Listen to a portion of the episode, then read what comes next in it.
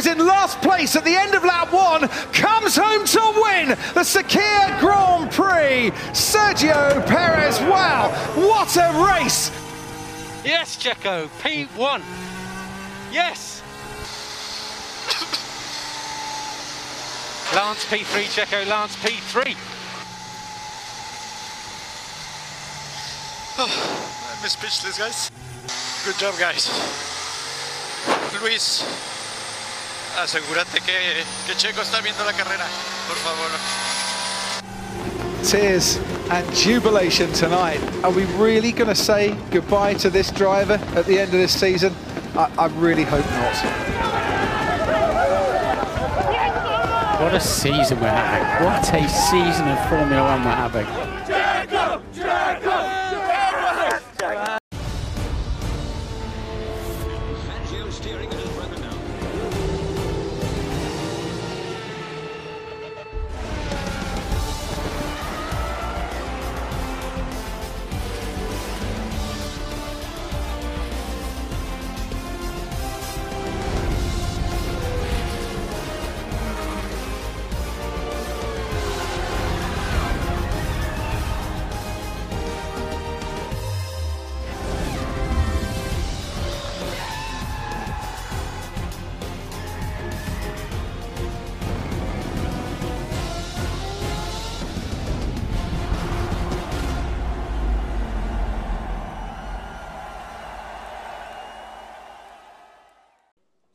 Sejam muito bem-vindos à Fórmula 1, à Fórmula 2. Esse é mais um episódio do Podfest, o penúltimo do ano.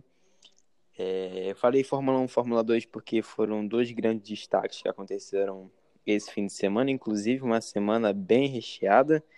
Quero chamar aqui meus companheiros de podcast. Eu sou o Jonathan. Vou chamar aqui com vocês o David, o Wilder e o Guilherme. David. Fala galera, bem-vindo e vamos aí discutir essa semana agitadíssima na, no mundo do automobilismo. Euder. Bom dia, boa tarde, boa noite para você que nos ouve. Estamos aqui para poder falar sobre Fórmula 1, sobre Fórmula 2, sobre também as outras categorias aí de acesso e sobre a grande corrida que tivemos hoje da Fórmula 1, que eu admito que eu estou até agora em êxtase. Não é só você, Euder. Guilherme. Fala pessoal, é, fala Euder, John e David. Prazer estar com vocês mais uma semana aí. E é isso aí, cara. Vambora.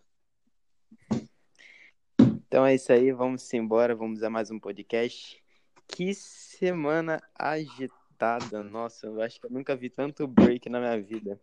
Parecia uma chuva de break, assim, eu tava, saiu fora, ai, caiu um break na minha cabeça, não caiu não. É, vamos lá, como todos sabem, no grande prêmio passado o Grosjean sofreu um grave acidente, teve que ficar um, um tempo internado, acidentado, né, e teria que ser substituído, e para nossa para nosso conforto, o Grosjean, mesmo internado, esteja bem, e, e para o nosso conforto, né, um brasileiro substituiu o Roman Grosjean, foi o Pietro Fittipaldi, neto do, do bicampeão Emerson Fittipaldi. É, ele foi o escolhido para guiar o carro da Haas nessas duas últimas provas, tá? Tendo em vista que o, o Grosjean não iria correr nem nesse GP de Sakir e também nem em Abu Dhabi. Ele usou o número 51 por um motivo bem. Não vou nem falar porque eu não gosto. Mas vou deixar para meus companheiros, quem quiser ter a voz. Vou chamar aqui primeiro o Guilherme, que entrou primeiro. E aí, Guilherme, o que, você tem a falar do Pietro? Cara, legal oportunidade, né? De, três anos nós não tínhamos brasileiro na Fórmula 1, desde o Felipe Massa, no GP da Abu Dhabi de 2017. É, semana passada a gente falou bastante, né, do, do acidente do Grosjean. É, mais importante é que ele tá bem, tá se recuperando bem, mas, mas eu não vou aprofundar muito, porque a gente já tinha falado na semana passada. Mas, cara, sobre o Pietro, é, fiquei muito feliz com a notícia, né? Ele já tá esperando há bastante tempo. Ele tá um tempo parado também, né? Que parece que tem alguns anos que ele não compete realmente em nenhuma categoria. É, e ele que teve uma, um início diferente dos outros pilotos, né? Ele começou lá nos Estados Unidos numa, parece que numa categoria meio que base da NASCAR, né? Parece que alguma coisa parecida com isso. E é, passou por um caminho totalmente diferente, né? E conseguiu chegar, vai ter essa oportunidade é, em Abu Dhabi também. Hoje, hoje na corrida até manteve um bom ritmo, mesmo ficando em último, mas foi bem legal de ver aí. É, foi, foi uma, uma, a escolha um pouco óbvia da Haas, tendo em vista que eu, o David vai até poder me confirmar se essa informação procede ou não, mas se eu não me engano, o Pedro Fittipaldi é o primeiro reserva direto da equipe Haas, mas eu ouvi alguns boatos de que não era ele, que era o, o dele atrás da, da Fórmula 2 de Charles, mas eu não tinha essa informação certa, mas o escolhido de qualquer forma foi o, o Pietro. O David vai até poder confirmar isso. Então, o, o Pietro e o Deletraz, eles são os pilotos reservas da Haas. Só que o que acontece? O Pietro, ele é o que vai todo final de semana com a Haas. Todo final de semana ele tá lá no paddock com a Haas.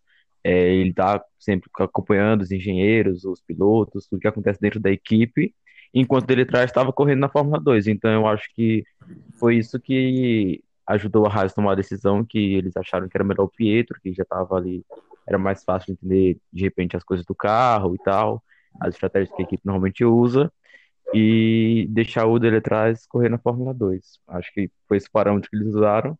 Mas, assim, é, é uma escolha. Eu vi até gente falando na segunda que não podia comemorar. Mas acho que, assim, o bastante ocorreu. O Grosjean tá se recuperando, tá bem. Não foi nada tão sério assim para ele fisicamente. Foi mais um susto mesmo. Alguém ia ter que substituir, não tem jeito. E aí, assim, entre as opções, é, eu prefiro um milhão de vezes que seja o Pietro, um brasileiro, do que um dele atrás da vida, um Huckenberg. Então, eu, eu fiquei feliz com a notícia, apesar do, de, claro, de ser um motivo triste, mas, assim, é muito bom ter a bandeirinha do Brasil de voltar à Fórmula 1 depois de algum tempo já. E aí, todo ano falava, ah, não tem brasileiro na Fórmula 1, não tem brasileiro na Fórmula 1. E agora teve. E estamos tendo um brasileiro na Fórmula 1, finalmente. É, finalmente foi uma grande oportunidade que o Pietro, que o Pietro recebeu, o Pietro que é muito, muito querido por, por todo mundo, né? Eu que a, a acompanho mais streams às vezes, até o, o chegou a desejar boa sorte pro Pietro pro Enzo, eles são muito próximos, né? É, e foi uma grande oportunidade que o Pietro recebeu, né? É, o Euder quer falar do, do Pietro? Ah, só um, só um breve detalhe aí, o, o Guilherme até lembrou. Eu lembro quando o Pietro apareceu, eu já assisti a NASCAR, já ele apareceu nos Estados Unidos. Era tido como talvez o futuro do Brasil na NASCAR, era o piloto que a gente via como um futuro lá. Mas ele, no meio da carreira, resolveu mudar os rumos, é, foi para a Fórmula V8, se eu não estou enganado, é isso mesmo, que ele até foi campeão e aí depois ele ele estava é, correndo na, na Indy já, estava indo bem, com um contrato com a Haas, até especulava ele ali em 2019, 18, 19, para entrar na Haas. Teve um acidente feio em Spa, pela uma prova da WEC. Eu lembro que eu assisti esse acidente ao vivo, ele quebrou as duas pernas, mas deu a volta por cima. O garoto de ouro, né, os médicos falaram que ele não ia andar naquele ano, naquele ano ele correu ainda a Indy, correu uma prova até perigosa em pouco, no, eu lembro, em 2018. Ficou, depois decidiu ficar com a Haas em tempo integral para poder é, se doar para a equipe e não voltou mais é, em nenhuma categoria de, de, de assim, nenhuma outra categoria, a não ser ficar ali junto com a Haas na Fórmula 1. E foi válido porque esse final de semana que o Rojan estava out, o Pietro veio a ficar in e o Brasil teve mais um representante no grid da Fórmula 1.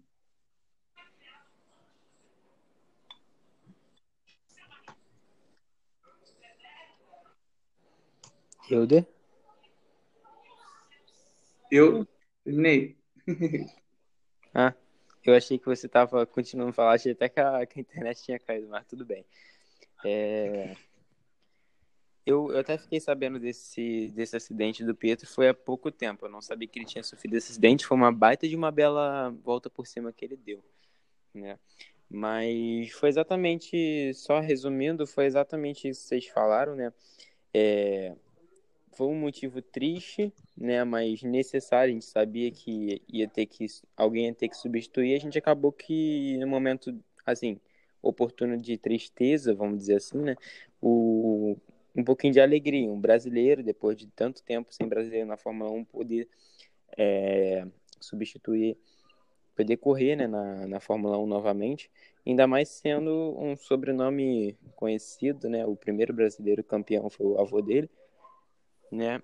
Mas foi uma grande oportunidade e vamos para a próxima para próxima, já é para falar, já ia falar para a próxima Covid, olha isso aí, para a próxima notícia que é sobre a Covid-19, o heptacampeão Lewis Hamilton testou positivo para o novo coronavírus, pegou todo mundo de surpresa e gerou uma altíssima expectativa para quem ia substituir o Hamilton, tá? É, foi escolhido George Russell, mas foi mencionado Esteban Gutierrez, foi mencionado é, Stoffel Van Dorn, tá? Até o, o Nick DeVries, né, também chegou a ser mencionado, mas nada, nada, nada tão forte como George Russell e Stoffel Van Dorn, George Russell, que é piloto atual da Williams, e é isso. Vou chamar aqui então o David novamente para poder falar sobre isso. Cara, foi uma notícia assim que realmente me pegou, porque eu, se eu imaginava que alguém não pegaria Covid esse ano é o Hamilton, que foi assim, é o piloto que você mais vê se cuidando, que assim, evita ao máximo voltar para Mônaco, vive no motorhome e tal. E assim, 4 horas da manhã, terça-feira, cara. E essa notícia que o Hamilton pegou Covid, eu não sabia nem como reagir. É, logo me preocupei, já estava sentindo sintomas, não foi assintomático igual Acho que o Pérez foi, né? Mas, assim, sobre o substituto, eu, eu achava que ia ser o Van Dorn, até porque ele estava indo pro Bahrein, chegou lá no, no Bahrein e não foi. Não esperava que a Williams liberasse o Russell. Não sei o que, que a Mercedes argumentou, qual foi o... a negociação que rolou, porque assim, a Williams tinha uma grande chance de. Acabou que não foi, não foi tão grande assim, mas olhando da semana passada, era uma boa chance de pontuar e a Williams está só três pontos atrás da Haas no campeonato, então seria importante. Mas assim, olhando pelo lado da Mercedes, o Russell era o melhor substituto para o Hamilton mesmo, porque ele é um cara muito bom, que estava correndo todas as corridas do ano, enquanto o Van Dorn não corre no Fórmula 1 numa corrida desde 2018. Então me pareceu uma decisão muito acertada da Mercedes. A Williams acabou chamando o Aitken para substituir o, o Hamilton, que é o, o piloto reserva da Williams, que tem superlicença e já estava no Bahrein também. Então era o mais lógico a se acontecer. É, substituiu. E aí no final das contas.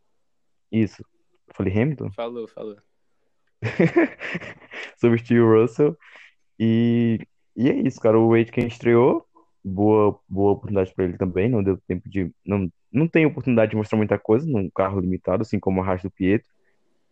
Mas assim, o Russell a gente viu que foi uma baita oportunidade, como deve ser na semana que vem também. Um, um excelente desempenho. É... Enfim, a gente vai falar mais pra frente sobre isso. É, a gente tem que. Tem que. Eu esqueci o que eu ia falar, tá? Vamos lá. É... Tá, lembrei. Eu ia falar sobre a escolha da, da Mercedes, né? O mais óbvio é diretamente a equipe procurar o piloto reserva para poder substituir o piloto principal quando ele estiver ausente. É para isso, se eu não me engano, é para isso que reserve a função piloto reserva, né? Mas não foi bem o que aconteceu. O Russell ele tem, ele é da academia de pilotos da Mercedes, ele tem um contrato com a Mercedes, mas não como piloto reserva. Ele é piloto da Williams, piloto principal da Williams tá? A escolha da Mercedes deveria ter sido Stoffel Van Dorn, mas ele, além de não estar tá todo final de semana com a Mercedes, porque ele tem contrato com a Fórmula E, ele corre na Fórmula E, ele estava em teste na Fórmula E quando saiu a notícia do Hamilton, automaticamente ele já viria mesmo para o Bahrein para poder acompanhar a equipe esse final de semana. Mas com a notícia do da Covid do Hamilton, ele já era, é, já estava sendo especulado como o grande favorito para assumir a vaga do, do heptacampeão na Mercedes, só que a Mercedes optou por escolher o piloto da sua academia, que é o George Russell. É, como o David falou, uma, é, um acordo foi feito, né, provavelmente, a gente não sabe por qual motivo a Williams liberou o Russell, qual foi, se foi feito algum acordo, né, se que tipo de acordo foi feito, mas que sim, foi a decisão acertada, o Russell já está na Fórmula 1 há dois anos seguidos, 2019 e 2020, mesmo que seja no pior carro do grid, ele tem muito talento, ele está mostrando ser um, um piloto de, de grande futuro, e basicamente é isso. Eles escolheram o Aitken para poder substituir o Russell, mas foi exatamente como o David falou, né? O Aitken tá no, no pior carro do grid, não tem muito o que, que esperar, assim como o Pietro, tá? É... Guilherme. Cara, vou te falar que foi um baita susto quando eu acordei e, e vi a notícia Primeiro foi a do Mazepin, que a gente vai falar daqui a pouco, aí depois veio a do Hamilton, e foi um grande susto quando eu. Depois, né, que eu, que eu fui ver, que a gente vai analisar, vai se perguntar quem que vai substituir ele, né, e de, de cara eu acabei pensando no Van Dorn e no Huckenberg, eu fui pensar no Russell depois que eu entrei no Twitter, que eu fui lembrar dele, que eu vi o pessoal falando. E aí, quando eu lembrei do Russell, comecei a torcer para que seja ele, cara, porque a gente só imagina, né? O Russell, Russell no Mercedes, o que, que esse cara vai fazer aí? E acabou sendo ele. Fiquei muito feliz também, porque eu, eu sempre torci pro Russell. O Russell é um dos pilotos que eu torço no grid. É, falei isso, inclusive, é, um dos primeiros podcasts que o Russell, o Grosjean e o Vettel, os pilotos que eu mais gostava no grid. E é isso, cara. Foi, foi muito legal. Acabou que na, né, ele fez um grande trabalho. Daqui a pouco a gente vai falar disso também. Infelizmente, teve algumas circunstâncias na corrida. Foi algo que a gente não. A gente tava criando tanta expectativa, tanta expectativa. A gente, vou falar a verdade, zicou, zicou, zicou, zicou e o menino se deu mal, mano. Que pena. Que pena, que pena de verdade, cara. Eu fiquei com o coração na mão. Eu confesso que eu chorei mesmo. Tá, foi, foi triste, mas a gente vai comentar disso daqui a pouco. Euder quer falar sobre a Covid do Hamilton, os substitutos do, dele, né? O, o Russell e o Aitken. É, sobre, sobre a Covid do Hamilton, eu quero destacar que eu acabei pegando Covid no mesmo, no mesmo dia, não, né? Um, um, dia antes, mas acabou que coincidiu, cara. Que até brincaram comigo num outro grupo, falando que eu que tinha passado a Covid por Hamilton, mas.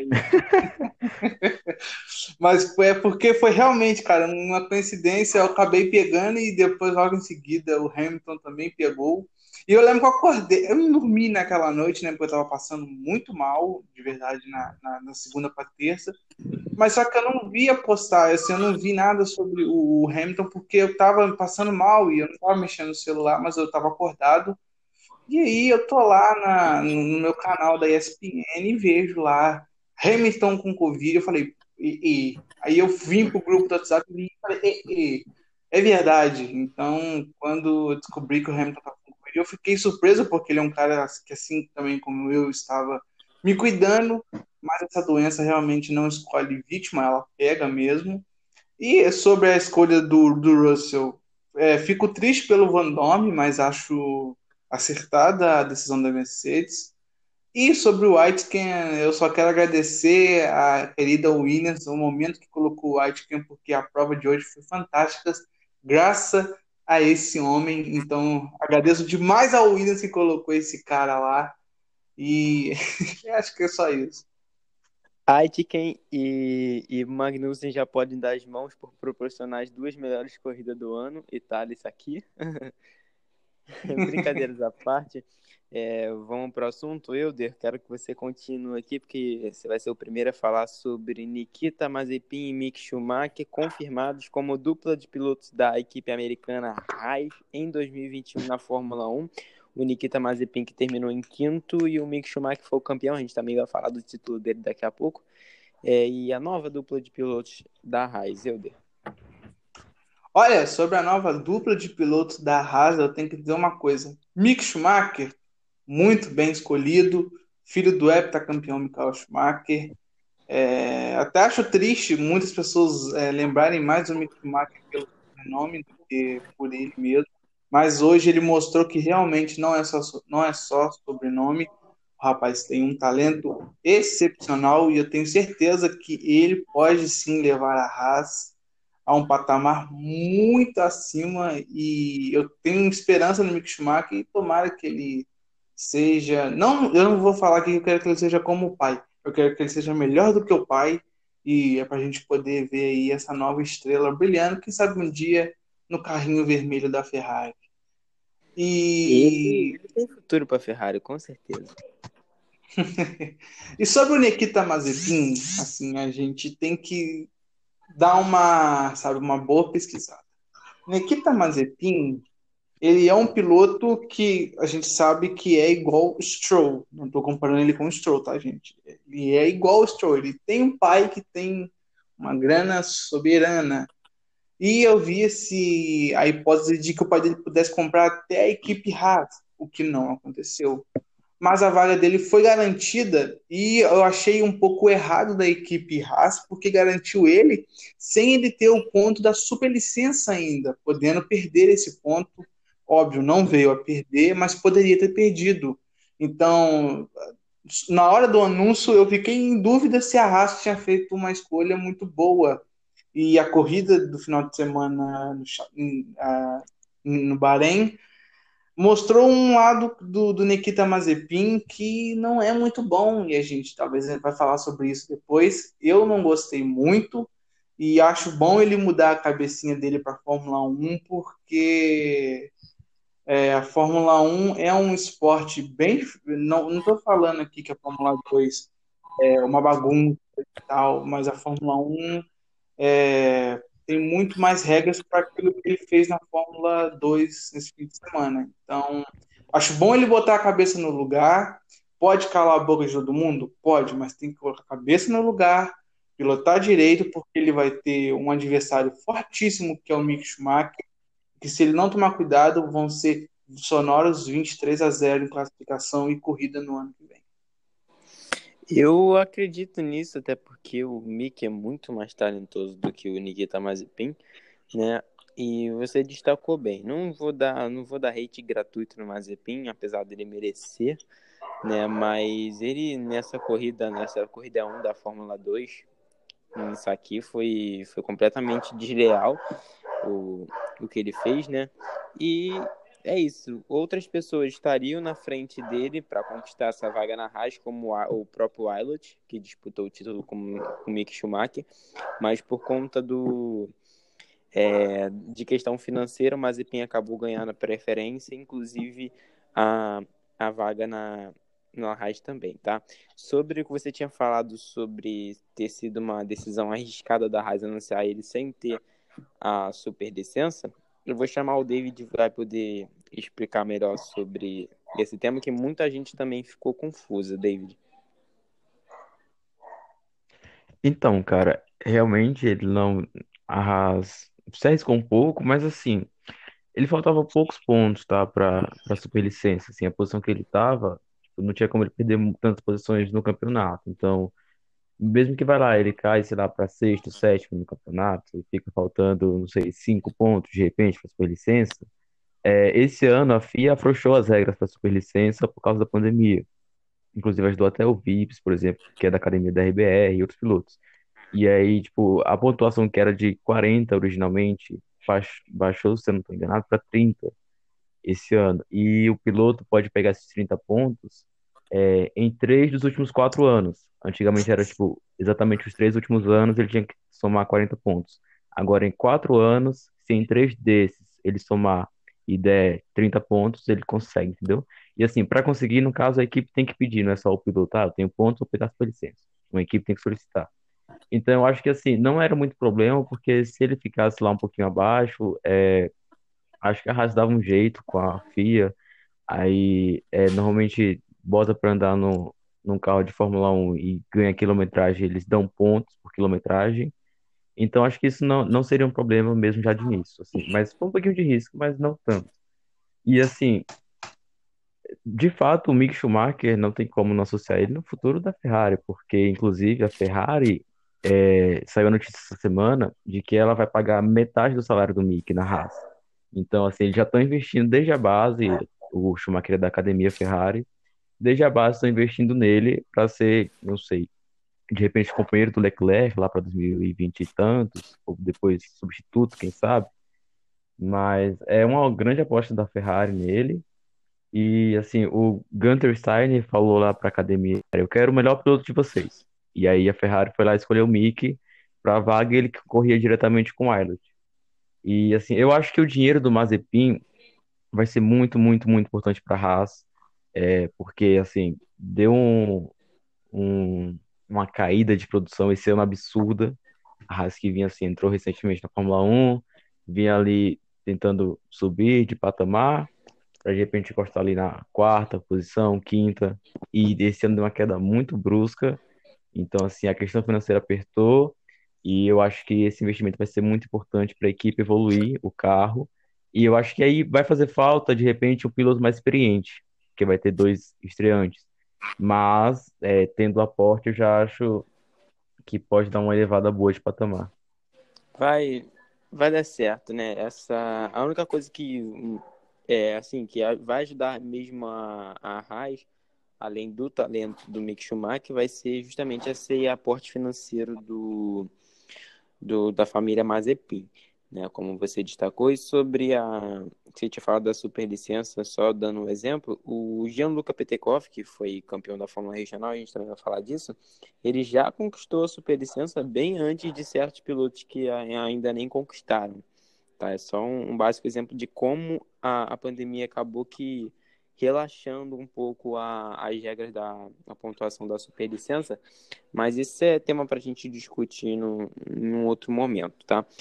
É, eu queria saber se o Guilherme, se ele está aí, se ele quer falar um pouco do, do Mick, do Mazepin.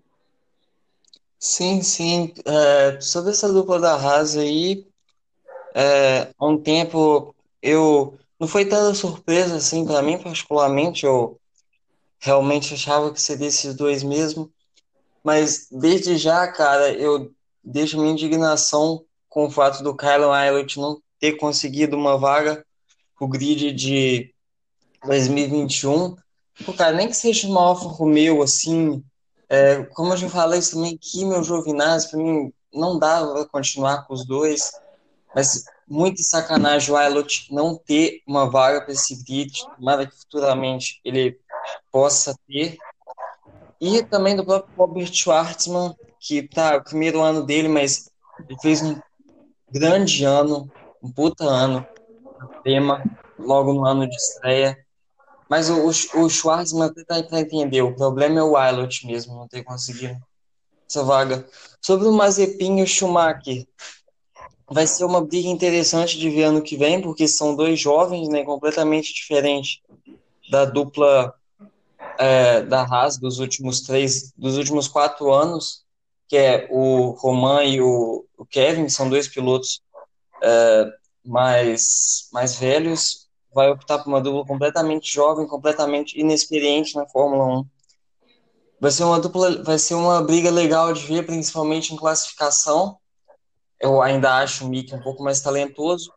O Nikita tem é, todos os problemas dele, né, dentro da pista, mas eu não acho ele um cara ruim. Ele é um cara que terminou ali na quinta posição. Ele fez até boas corridas nessa, nessa temporada da Fórmula 2, apesar de algumas jogadas é, sujas. E, mas eu não acho ele completamente ruim. Eu acho que ele tem um certo talento. Nikita, a gente sabe que ele foi para a Haas por causa de dinheiro, porque, sinceramente, eu acho que se não fosse isso, apesar desse, desse pouco talento, eu acho que se não fosse dinheiro, eu acho que ele não entraria. E é isso, mas eu acho que ainda o Mickey vai vencer ele, em classificação, pelo menos.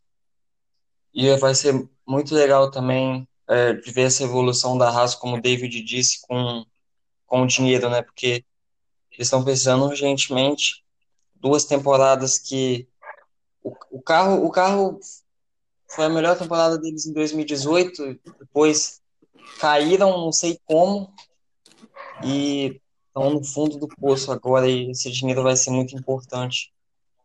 Mas eu, de certa forma, vai ser legal porque vai dar uma renovada, como eu já disse, na, no espírito da raça. Certo, obrigado aí pela, pelo comentário, Guilherme. Só vou dar um, só vou dar um pause aqui rapidinho, um, que é de um assunto que a gente vai tratar no, quando a gente for falar da corrida. A FIA ela não desclassificou o George Russell e terá uma multa de 20 mil euros para para Mercedes por conta do erro dos pneus, tá? Então, sem punição, sem desclassificação para o Russell, uma multa de 20 mil. A gente vai contar o que aconteceu um pouco mais para frente nesse podcast ainda, tá? Então, vamos para a próxima notícia. É, a gente já chegou a comentar, a gente só vai passar limpo que o Roman Grosjean ele estava cotado até para talvez correr em Abu Dhabi, mas infelizmente não vai dar para ele. Então aquele acidente acabou sendo de muitos, né? Acabou sendo o último dele na, na Fórmula 1. Felizmente não acabou pior para ele, graças a Deus ele está se recuperando, agora vai poder ter tempo com a família, com, com o filho, né? E já para emendar nesse assunto do Grosjean, a gente também pode falar da daquela live do Sérgio Pérez que minha nossa senhora. David. Pois é, cara, assim, segunda-feira de tarde, entendeu? Assim, e o cara criando expectativa na gente, atrasando a live várias vezes, a hora de começar. Começou ali, me escuta, me escuta, sem saber mexer de jeito na plataforma. É, para não ser algo, sim, ele só reduziu as possibilidades. Falou, ok, não vou para a Haas, basicamente. E aí ele disse que as opções dele são primeiro RBR, a vaga do álbum, se ele não for ficar pro ano que vem. Se o álbum ficar, ele provavelmente tirará um ano sabático. Ele também falou que conversa com uma equipe grande que fala que é a Ferrari para ser piloto reserva, mas ele não quer viajar todas as corridas. Então, se for piloto reserva, ele quer viajar, sei lá, só quando ele quiser. Entendeu? Ah, eu quero viajar esse final de semana, aí vai. É, porque ele quer ficar mais tempo com a família e tal, enfim, repensar a carreira dele para 2022, etc. Mas é, já falando um pouco sobre o Pérez em si, cara, é um piloto que merece sim ter um assento na Fórmula 1 em 2021. É, principalmente se você comparar ele com o álbum, assim, eu acho que não dá para imaginar um mundo entre aspas de justiça onde o álbum tem uma vaga no segundo melhor carro do grid e Sérgio Pérez é fora da Fórmula 1 quando os dois disputam a posição. Sobre o Grosjean, tem alguma coisa para falar? É, a gente já tinha comentado, né? Assim, é uma pena que a última corrida dele tenha sido aquele trágico acidente, né? Mas a, trágico não, não tão trágico assim, mas a, a, a Mercedes é, falou que se ele não fosse correr em Abu Dhabi, como não vai, é, deve dar um carro da Mercedes para ele fazer um teste de despedida da Fórmula 1. E aí devem a, a Fórmula 1 deve organizar algum evento, alguma coisa assim, para ter uma despedida digna, não ser daquela forma, de uma imagem assustadora e tal, que aconteceu no último final de semana. Certo. Guilherme? Uh, desculpa, cara, só o, o, o tema que vocês estão agora do Grosjean, no caso? Isso, a gente tá falando do Grosjean e também do Pérez, pode comentar os dois. Daquela live do Pérez. Ah, sim. É, a, a, sobre a live do Pérez, realmente, é, eu meio que já esperava, né, que ele ia anunciar esse ano sabático, que pode ser uma desculpa para aposentadoria também. E, é, e aí, como eu falei lá no Twitter, né? Resumindo a live dele, ou RBR ou Acapulco, né? Simplesmente é isso. E ele merece muito a vaga, como vocês tinham falado, porque hoje eu acho que mostrou isso, é um cara muito rápido. E como, como eu também meio que consegui perceber o Pérez na RBR, eu acho que é o cara que a RBR precisa, eu acho que talvez ali em algumas classificações, por exemplo, ele pode dar um trabalho para o Verstappen. E vai ser eu, eu gostaria de ver o Pérez, triste pelo álbum, porque eu até gosto dele, mas realmente eu acho que ele precisa de um, de um tempinho aí, ficar um pouco no banco, para descansar um pouco. E a melhor opção para RBR, sem sombra de dúvidas, é o Pérez. Sobre o Grosjean, é, gostaria de ver uma corrida dele ainda, cara. Sei lá, se alguma equipe é, se se oferecesse, tipo, para colocar ele numa corrida mesmo, no último final de semana. É, a Mercedes se prontificou para fazer meio que um teste para ele, mas eu gostaria de ver ele numa última corrida, pelo menos. E, cara, mas Grosjean foi um, foi um grande piloto e triste dele sair da Fórmula 1 dessa forma, né? Certo. Eu, o Euder quer falar ou já quer pular para o próximo assunto? Só, só, dar uma, uma pincelada rápida. É, achei bem. Achei bem errado. Errado não, né? Assim, foi meio confuso para quem estava assistindo a live, porque Pérez praticamente não falou nada, né? Falou nada, já sabia que, que ia ser mais ou menos isso mesmo. Isso depois da corrida de hoje, é, há de pensar muito se ele vai querer realmente voltar mesmo. É, eu sei que se a Red Bull, claro, oferecer um contrato, ele vai voltar, mas até mesmo se a Red Bull decidir renovar com o álbum, se o Sérgio Pérez vai querer um dia correr na Fórmula 1 de novo, é, creio que agora ele está com aquela, aquelas cheques assim, todo todos eles completos.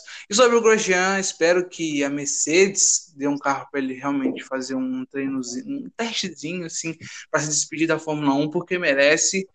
E fico triste por não poder correr a última corrida, mas é algo sensato o que ele está fazendo, não querer correr. E tomara que um dia ele tenha a chance ainda de quem sabe até mesmo correr um último grande prêmio, talvez de reserva, às vezes alguém machucar ou até mesmo tiver que faltar por algum motivo e ele substituir. Torço para que isso aconteça e que eu venha ver o Grosjean em alguma outra categoria aí, que eu, tantas que eu vejo correndo novamente. É, é o que a gente espera, um, uma boa, um bom restante de recuperação para o Grosjean, que ele já, já vai voltar para a Suíça, se eu não me engano. Eu ouvi a notícia que ele ia voltar para a Suíça. Não sei se é... Eu sei que ele é francês, mas não sei se ele vai voltar para a Suíça, mas tudo bem. É... Vamos para os dois últimos destaques. Já não chega a ser notícia. É a notícia, mas mais para destaque, né? Antes da gente comentar o final de semana da Fórmula 1. A gente agora vai falar do título do Mick Schumacher na Fórmula 2 e também do título do Gianluca Petekov, que foi campeão da Fórmula Regional Europeia. É, essa corrida da, da regional europeia foi realizada no circuito de Valangunga, não sei pronunciar, que fica perto de Roma. É, iam, ser du... iam ser três corridas, uma foi realizada, a segunda foi cancelada por causa da chuva, mas a terceira ele conseguiu garantir o título ficando em quinto e o rival dele, o Arthur Leclerc, é, acabou dando uma de Nigel Mansell, passou em cima da brita e, e abandonou.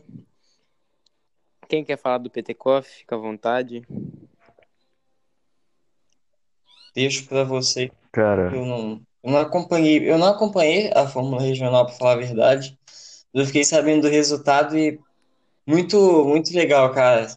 Ter um, ter um brasileiro assim vencendo e ele também conseguiu, praticamente a Prema anunciou que quem vencesse ia para a Fórmula 3 e parece que ele ganhou essa vaga aí. E ano que vem, parece que no ano que vem na Fórmula 3 também vai ter É, bastante brasileiros, parece que teriam quatro brasileiros na Fórmula 3 ano que vem, se tudo der certo, né? O, o Petekoff, o Enzo, o Fraga. E talvez E o o- Dudu. Mas quem? Caio Collet. Isso, Caio Collet. Mas podem falar aí. É, eu tinha, eu tinha, eu tinha, eu tinha, ah, o Caio Collet também, mas eu tinha, é, eu tinha visto algo referente ao Dudu Barrichello também, mas deve ser difícil, né? O David vai até poder explicar melhor que ele é um pouquinho mais ligado na Fórmula Base. É, sobre o, Barrichello, é um pouco mais difícil, assim. Eu acho que a carreira dele deve ser mais voltada para os Estados Unidos. O, o Rubinho estava anunciando, tava, fal- falou em algum momento que cogitava botar o Dudu na Fórmula 3 da FIA, mas que, que era caro e tal, o assento lá, que estava tentando arranjar dinheiro. E aí eu li hoje alguém falar que ele, o Barrichello, ele pode ir para para Fórmula Alpine, que vai ser a junção da Fórmula Renault desse ano com a que também foi Fórmula Regional Europeia desse ano. Vou juntar as duas categorias em uma que vai ser Fórmula, alguma coisa vai Alpine, Fórmula Alpine. E aí é, eu li que ele poderia ir para essa categoria aí, mas realmente deve ser o Petekoff deve ser promovido para a Fórmula 3 esse ano. E assim, foi um ano bem complicado para ele na questão financeira. A gente chegou a falar aqui em algum outro podcast sobre a questão financeira dele. É, e assim, ele chegou, perdeu patrocinadores durante, conquistou outros, entendeu? Assim, ele começou o ano sem saber se ia terminar a temporada na, na Fórmula Regional. E assim, pilotou muito, guiou demais o carro. Ele, ele pontuou, se não me engano, em todas as corridas. Foi o único piloto que pontuou em todas as corridas. Se eu não estou enganado, mas tenho quase certeza. É, e a-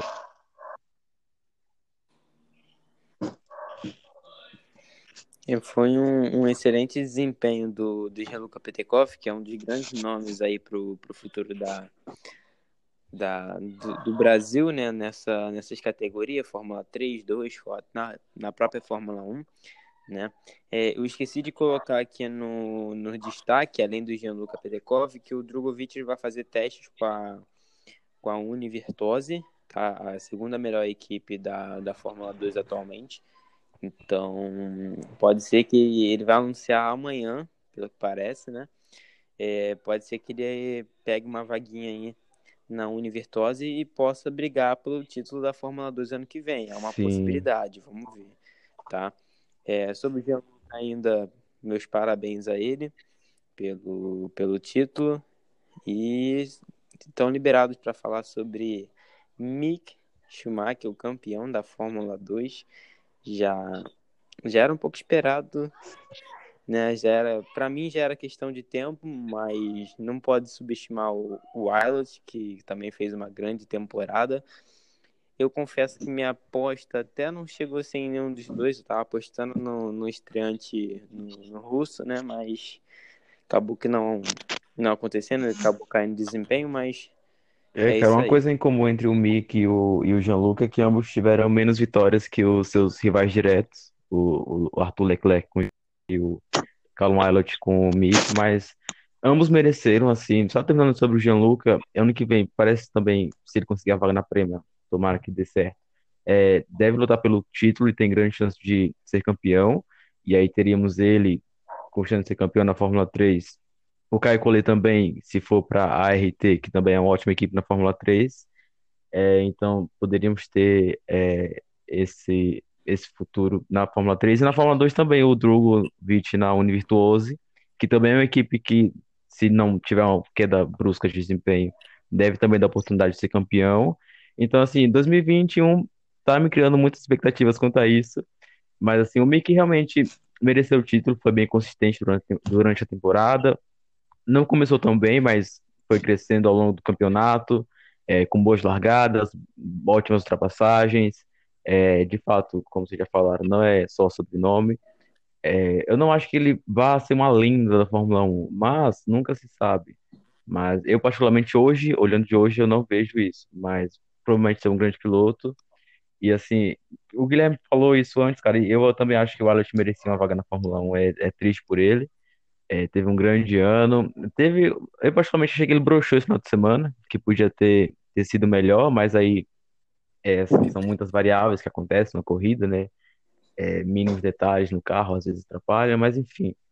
de qualquer forma, merecido. É, eu esperava também que ele fosse campeão, só um milagre, eu acho, o Wilot conseguir virar. E é isso, cara. Teremos Mick Schumacher na Fórmula 1 2021. É isso aí. É, o Wilot que, que já deixou claro que em 2022 ele quer correr na Fórmula 1. Então, pode ser o nome aí para 2022 já, com um novo regulamento. Vamos ver o que pode acontecer. Se consegue uma vaguinha para o Wilot. E quem vem forte também para conseguir uma vaga na, na Fórmula 1 em 2022 é o, o próprio Russo Schwarzman, que vai, vai continuar com a Prema, sendo campeão. Além de ter um bom aporte financeiro, se ele conseguir ser campeão ano que vem na Fórmula 2, ele pode conseguir uma, uma vaga, assim como outros pilotos também, como o próprio Durovic, que não vai ser mais um é, não vai ser mais um rookie, já vai ser um piloto mais experiente, com carro competitivo, podendo mostrar serviço, né? E o que resta agora é saber se o Drugo ele vai conseguir um, um uma academia, né, assim, para poder alguma equipe que queira, né, apostar na no Drogovic, né? E Só basicamente é isso. sobre o Wilot, tá? os planos dele de, de ir para a Fórmula 2 em Pode falar. 2022, eu acho que vai complicar muito mais, porque assim, vai ter a Fórmula 2 de 2021, entendeu? Então, assim, vai ter pilotos na Fórmula 2 de 2021 que vão estar se destacando e correndo. Então, assim, a concorrência vai aumentar muito do desse ano, entendeu? Que ele era esse piloto que estava correndo, destacando. Sim. É, vai ter, tem Christian Lungar, tem Felipe Drugovich, tem o Robert Schwartzman, entendeu? Tem outros pilotos também que podem aparecer. É, o Oscar Piastri também, que vai estar na FEMA, exatamente. Oscar Que é um Piastri, piloto que falar vem, dele. veio do, de, do título da Fórmula 3. Então, assim, eu acho que complicou muito a chance do Wilot, mas, né, não sei. De repente aí ele também pode pensar, daqui a 2022 pode ir para outra categoria. É, eu acho que agora complicou mais a chance dele na Fórmula 1. É, mas vamos vamos esperar, são Cara, só especulações. falar desse título do Mick Schumacher, eu queria falar que esse título, eu acho que é a prova que a constância, cara, eu acho que é o, o que mais vale no automobilismo hoje em dia, pelo menos nessas categorias assim, né, que tem essa regra de número de pontos, né, diretamente. E eu acho que a, a constância é o mais importante. Você vê o Mick teve apenas duas vitórias no campeonato, mas sempre mantendo ali aquela constância de estar pontuando, de estar ali perto entre os primeiros, e, eu, e isso foi o mais importante para ele conquistar esse título. É, por exemplo, o, o russo, né, o Robert, teve quatro vitórias, teve dobro de vitórias e foi quarto lugar, então, mas talvez não não manteve essa constância da posição de estar, né, grande, com bastante na, na parte de cima do pelotão. E, cara, sobre o Drogovic, uma grande temporada dele, é, torço para que, o Univi- que na Univirtuosa ele tenha alguma chance de título, tenha chance para brigar com os principais. Devem ser o Robert, né, que deve vir forte na próxima temporada, o próprio Os- o Oscar Piastri, né? E torcer para ele bem. E sobre o que o John estava falando da academia do Drugo, eu particularmente é, eu não gostaria que ele fosse para uma Renault, para uma Mercedes da vida, simplesmente porque elas não são muito de dar chance. É, por exemplo, principalmente a Renault, eu acho que a Renault não é de dar chance, tem o próprio Zul aí na, na, na fila, então eu, eu, eu pode até parecer estranho, mas eu gostaria que o Drogo fosse para uma academia Red Bull, até mesmo uma, uma academia Ferrari. O pessoal gosta de meter o pau né, no, no, no Helmut Marko, da academia da Red Bull, que eles são mata-pilotos, mas eu vi um vídeo do, do Sérgio Silverli, do Botec F1, dele falando da academia Red Bull, e realmente é verdade o que ele falou, cara, de tipo, a academia, ela te sustenta praticamente ali para você chegar ali, ele te dá todas as oportunidades, é uma chance para você, e só o que você tem que dar em troca é resultado. Então, pode até ser um pouco de de muita sacanagem, sim, pode ser um pouco exagerado o que o Helmut faz, mas, cara, é aquela história, né? Se não dá resultado, é a única coisa que você tem a obrigação de dar, porque a equipe te dá tudo, a equipe te dá a oportunidade. Então, o mínimo que ela espera de você é o resultado. E como o Drugo tem esse potencial, eu gostaria de ver ele numa academia Red Bull. E também, cara, é, sobre os outros dois brasileiros, o Samar e o Piquet, eles O vão Piquet continuar na Fórmula continuar, 2 ou não? o Guilherme eu não sei. Eita, E sobe algum, F Samar. sobe mais algum Hum, brasileiro para não. Fórmula 2 também? Sim. E Teremos o só o Piquet? E o Piquet então. provavelmente. F. É. É F, F. F total. E o, É, o o Piquet, o Piquet, então. F o Piquet que evoluiu F nesse final de temporada, quase conquistou um pódio na semana passada. Então, pode ser que seja um ano melhor pro Piquet em 2021. E o Samaia, deixa aí lá. Uhum.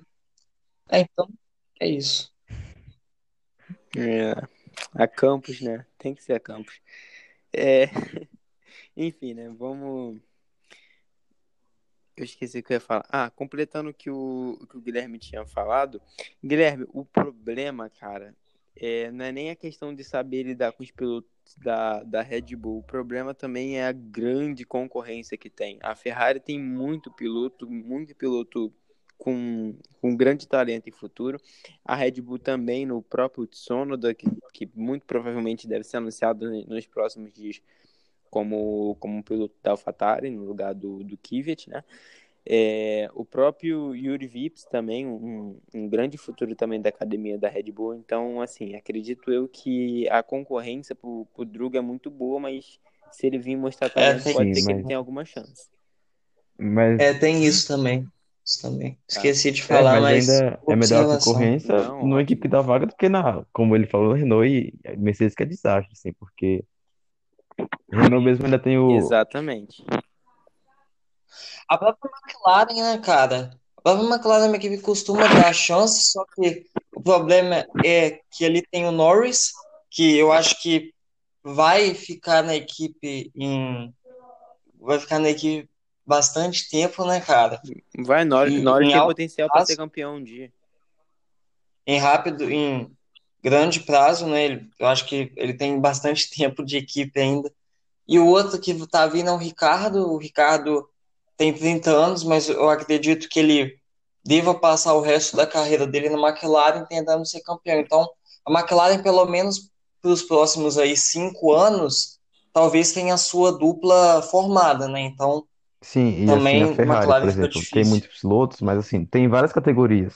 Na Fórmula 2, esse ano tem quem? Tem a Lese, tem o, o Armstrong que não foi muito bem. Então, assim, o, Mi- o Mick Schumacher que está saindo, o Alesi deve sair da, da- deve sair da, da academia também, se ficar também não é grande concorrência para o Drugo. Então, assim, eu acho que seria uma boa. Acho que ano que vem a Fórmula 2 vai estar lotada de piloto RBR, que vai subir o Lawson também. Então, assim, RBR vai ter muita gente da, na Fórmula 2. Mas a Ferrari pode ser uma boa. O Wilot, que está saindo da categoria, é, deve ficar um pouco para trás, deve perder essa questão do ritmo que eu já falei. Então, assim, de repente, uma Ferrari eu acharia ótimo. seria legal também, cara, se entrasse outras equipes nanicas na Fórmula 1, né, que não tem mais, que essas equipes davam mais oportunidade para os pilotos que vinham, infelizmente não tem mais. Oi? Nanica foi muito bom, equipes nanicas. Não, mas é, ué, o pessoal chama de nanica, a, a Marussia, Caterham, HRT, essas equipes assim, o pessoal chama de equipes nanicas da Fórmula 1. Só serve pra atrapalhar os líderes, pô, da, da prova, ficar dando volta em líder. Não, pô, mas ajuda, ajuda Eu quem sei, eu tô- tá... Eu tô brincando, Guilherme. Ah, não. Aqui, tô aqui de boa. Mas foi bom você ter falado disso. Pode ser que, caso tivesse, né, novamente essa, essas equipes inferiores, né, menores, pode ser que alguns pilotos teriam alguma oportunidade na, na Fórmula 1. O próprio Jules Bianchi já pontuou de, de Marúcia, né? Em 2014. Nossa, que vontade de chorar. Então, assim, seria grande oportunidade para mostrar serviço. Enfim, vamos. O, ah, perdão, o Elder quer falar sobre o PT Coffee e o Mickey? Não, só, só mesmo ressaltar aqui o, o, sobre o Petekoff, parabéns para ele. Eu não acompanhei a Fórmula Regional, mas vi as últimas corridas de semana, vi as últimas corridas. O Arthur Leclerc deu uma bananada. E sobre a Fórmula 2, Mick Schumacher provou que não é só sobrenome, parabéns para ele.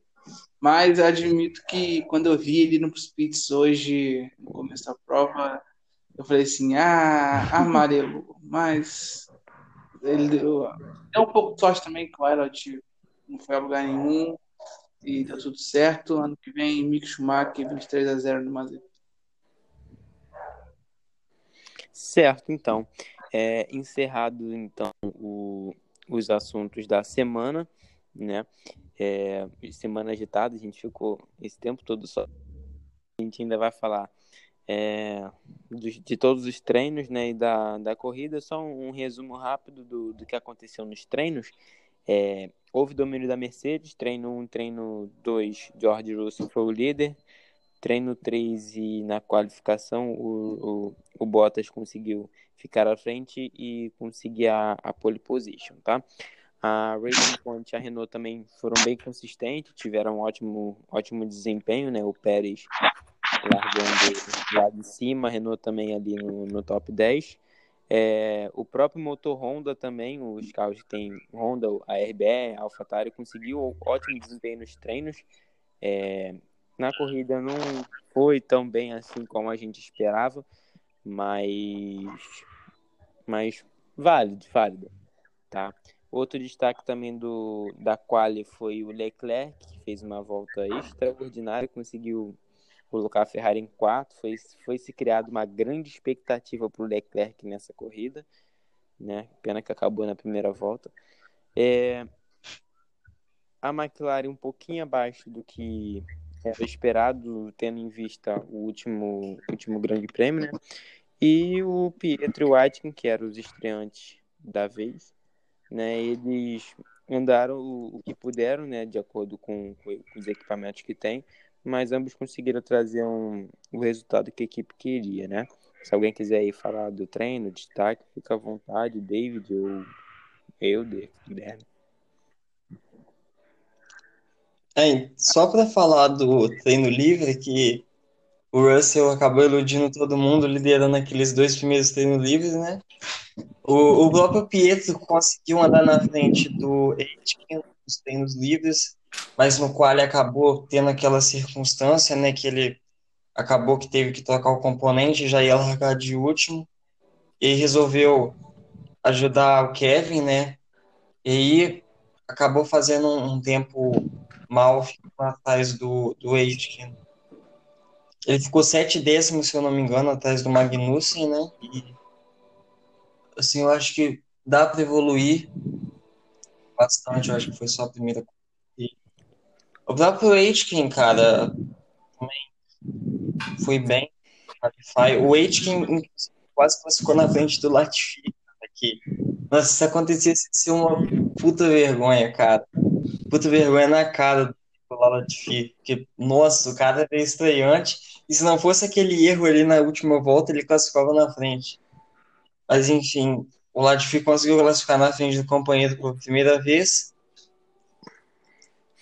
E sobre o resto da classificação, como o, o John já falou aí, a gente tem que destacar o Leclerc, que conseguiu fazer aquela volta voadora e ele deu uma volta só, né? Porque na, na segunda ida parece que já não tinha mais pneu, né? E já tinha acabado todos os compostos, então foi, foi uma parada maluca. O Russell é, ficou na 26 milésimos do Bottas, que isso. Tudo bem que a pista ajudou, né? Porque é uma pista que geral andava pertinho, tanto que os três primeiros do quali, é, entre o Bottas e o Verstappen, foram 56 milésimos apenas. Mas o Russell mostrou velocidade frente ao Bottas na classificação. e talvez ali por, por uma questão de algum detalhe conseguir fazer a pole. E também temos que lembrar né, que o, o Russell é, ele estava com uma sapatilha menor do tamanho do pé dele, então ele meio que não dava muito confortável ali no, no, no carro e ainda conseguiu fazer esse puta fim de semana, principalmente na, no sábado e no domingo também, que daqui a pouco quero falar mais também. E se ele tivesse confortável, em que tempo será que ele faria? Será que viria uma pole aí? E também lembrando que ele não entendia nada do carro praticamente, ele perguntava toda hora no rádio para o engenheiro dele a, a, tudo que ele tinha que fazer, o que, que ele tinha que apertar, porque é Bom, um milhão de botão que tem no volante de Fórmula 1 e conseguiu isso. Foi, foi bem interessante essa, esse desempenho do Russell, cara. Fiquei, o treino em si, o treino em si foi, foi bastante animado, por isso que com o próprio treino a gente já criou uma grande expectativa na, na corrida, né? É, o, vou chamar aqui o Wilder. O Wilder quer, quer destacar alguma coisa do treino? Pode ser o próprio Russell novamente. Ah, não, só, só mesmo que os treinos, para mim, foram os melhores treinos da- do, do ano da Fórmula 1. Muito animado. É aquilo, né, cara? Era muito esperado pelo traçado. Eu vou. Eu, eu prometi mesmo que não ia falar isso, mas eu vou falar. Fica a prova aí de que corrida. Eu sei que não foi um oval, mas corrida em oval é super legal. Então a gente viu isso com uma pista que não era um oval, mas que parecia, o que mostra que é super legal e que a Fórmula 1 deveria talvez investir mais, ao menos no, no- no- lá, lá no Bahrein, em manter esse traçado, porque foi super legal os treinos livres, o classificatório, a corrida, então, tanto da Fórmula 2 quanto da Fórmula 1, excepcionais. Mas eu quero destacar no treino é, a boa, no classificatório em si, uma boa qualificação primeiro do, do Aitken, porque eu achei que ele fosse ficar à frente do, do, do Latifi. Falei assim, se ficar, eu vou zoar, porque, né, rapaz, perder para um cara que chegou ontem é complicado. E também destacar a- uma boa volta do Valtteri Bottas, que a gente sabe que o Bottas tem batido até o próprio Hamilton nas qualificações, mas o Bottas estava tomando um pau do Russell na sexta-feira e no sábado ele falou assim, saber, vou botar esse garoto no lugar dele. E fez uma volta voadora. O Verstappen me decepcionou porque eu esperava mais do Verstappen, ficou meio assim, meio, meio murcho. E o Leclerc fora de questão. F pelo Vettel, que ficou de fora de mais um Q3, né?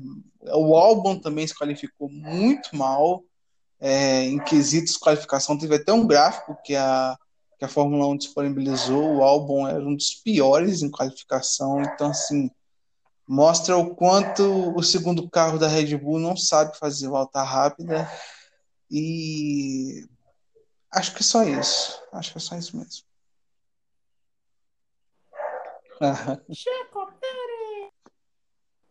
É, É,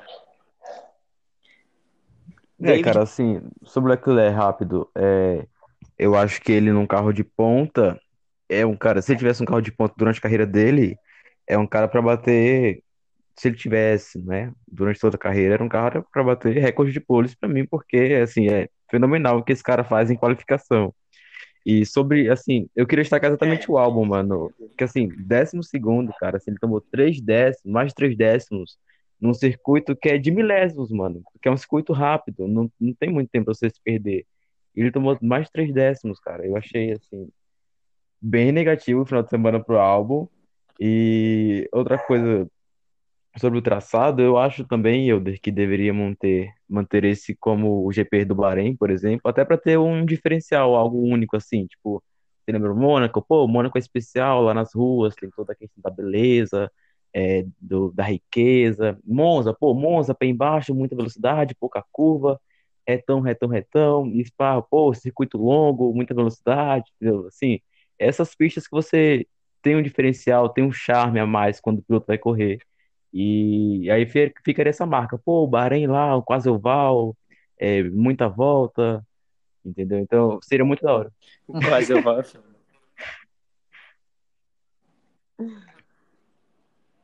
O, o David, eu não cheguei a ouvir o que é. Você estava falando de quem se tivesse um carro bom Charles. se bateria recorde de pole? Ah, o Charles. Nossa, isso com certeza.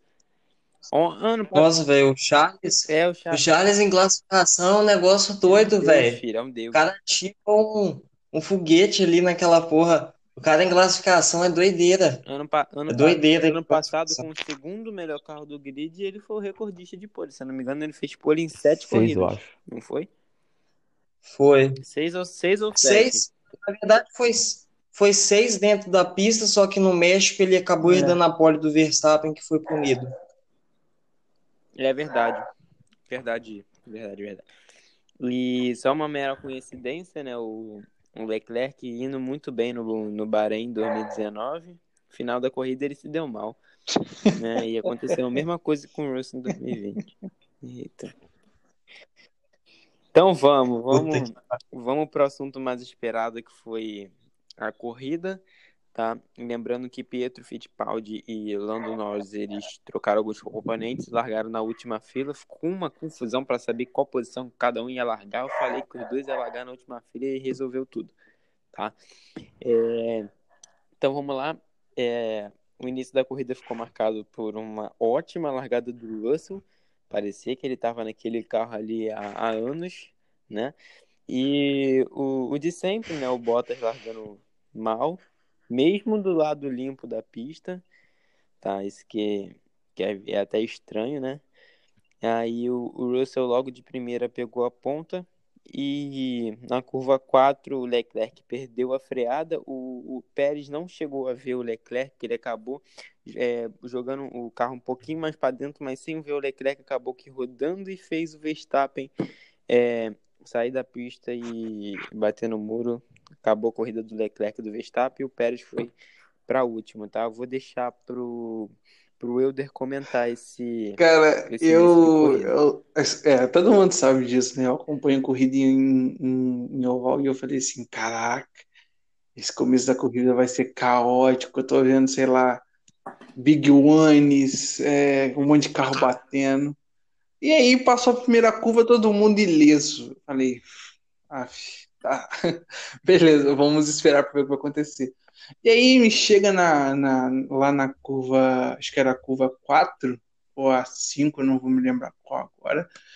E assim, eu tô vendo que o, vai, dar- vai dar um 3 lado a lado. Pérez, é, junto com o, Bottas, estava tava lá no outro canto, Pérez num outro, e o Verstappen indo pelo meio. E aí eu vejo que, na- na- eu tava, acompanhei bem a largada, o, o Verstappen, ele pisou no freio, e o, o Leclerc veio por baixo e a intenção dele era apenas passar o Verstappen. Só que o Pérez aproveitou que o, que o Verstappen tinha freado e falou assim: ah, vou fechar aqui também para ninguém vir. Só que o, o Leclerc já estava no meio da curva. E aí o Leclerc bateu no Sérgio Pérez, bateu no pneu traseiro, é, e o, o, o Verstappen para desviar ia estava indo para a caixa de para a caixa de brita, né? Assim, não era bem uma caixa de brita, era um, um pouco de, de brita com areia. E o que, que aconteceu? Ele deveria ter andado um pouco mais devagar e voltado o carro para a pista. Só que se você olhar na onboard, o Verstappen continuou acelerando. E por ele continuar acelerando, ele foi reto, porque ali você não tem muita aderência. E bateu na primeira volta chutou o- lá a proteção de pneu, ficou bravo, mandou o Leclerc caçar sapo no mato. Então, assim, é, eu vi que foi um pouco de culpa do Leclerc, sim, mas ali, cara, é um trem lado a lado. Não, não tem como, né? Vai dar errado. Alguém vai se ferrar naquela. Então, quem se ferrou foi o Leclerc e o Verstappen. O Pérez É. parecia que tinha se ferrado, mas a gente vai ver aí que o mexicano deu aquela famosa, o famoso sombreiro em todo mundo aí e foi legal. Eu não vou isentar totalmente o, o Checo Pérez de- desse acidente, justamente porque eu tinha, do, do que eu tinha que te falar. Ele não viu o, o Leclerc ali por dentro, né? Ele acabou fechando, ele acabou fazendo a curva um pouquinho mais para dentro, é, por conta disso. Mas o erro foi tipo 80, 90% do Leclerc, né? Que perdeu a freada totalmente, freou muito tarde, perdeu e acabou causando essa, essa confusão Cara, toda, tá? Alguém quer falar mim, assim, vocês já falaram do toque do, do Charles e o Tcheco, realmente culpa do Charles. Mas assim, eu acho que o, o lance do Verstappen é que era o traçado novo, que ele não conhecia, porque ele vai, tipo assim, ele tá aqui pela esquerda, os carros vêm na direita, e aí o que que ele faz? O que que ele tinha de opção? Será frear, os carros iam passar ele ir por trás, mas ele tentou seguir pela área de escape, só que ali, na curva 4, é justamente onde entra na parte externa do do traçado. Então ali, tipo, o, o, a área de escape é feita para ir para direita ali, para entrar no circuito tradicional do Bahrein. E como eles iam para para área do para outra área, é, eu acho que ele não percebeu que ali não tinha área de escape, ali era brita. Ele achou que tinha, aí ele tentou passar ali por fora e assim, não sei, não deu, não dava, porque não tinha mais espaço. Eu acho que foi isso que aconteceu. Ele acabou se passando ali por, sei lá, de repente de escudo. Achou que tinha ali área de escape, não tinha. E aí, putz, acabou a corrida. Inclusive no começo teve outro toque ali, teve uma Alfa rodando, não, não lembro qual era, e isso, muito, muito caos ali. Eu falei, Eu vixe. acho que foi o Raikkonen. Mas foi bem animado e assim, atrapalhou o Russell muito isso, porque o Russell largou muito bem e assim, sei lá, no final daquela volta ali já tava um latifúndio aberto pro, pro, pro segundo colocado. E aí o safety car chegou e alinhou tudo. Então, assim, se, se não tivesse, ele ia disparar ali, ia ver, sei lá, uns 8 segundos logo. Tava muito voador o o Russell no início.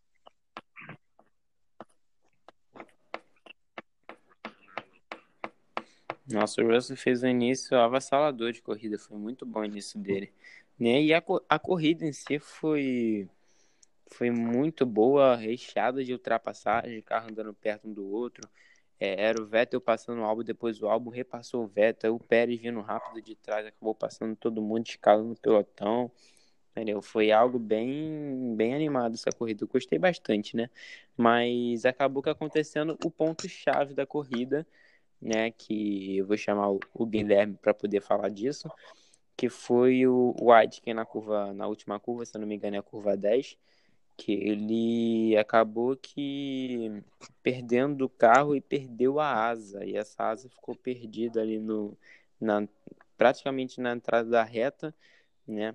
É, para sair tinha que ir pro lado direito, mais ou menos ali onde entra o para fazer o pit stop e acabou, é, acabou causando primeiro um virtual safety car, depois viu que não tem jeito, botaram o safety car, acabou mudando a corrida toda, né?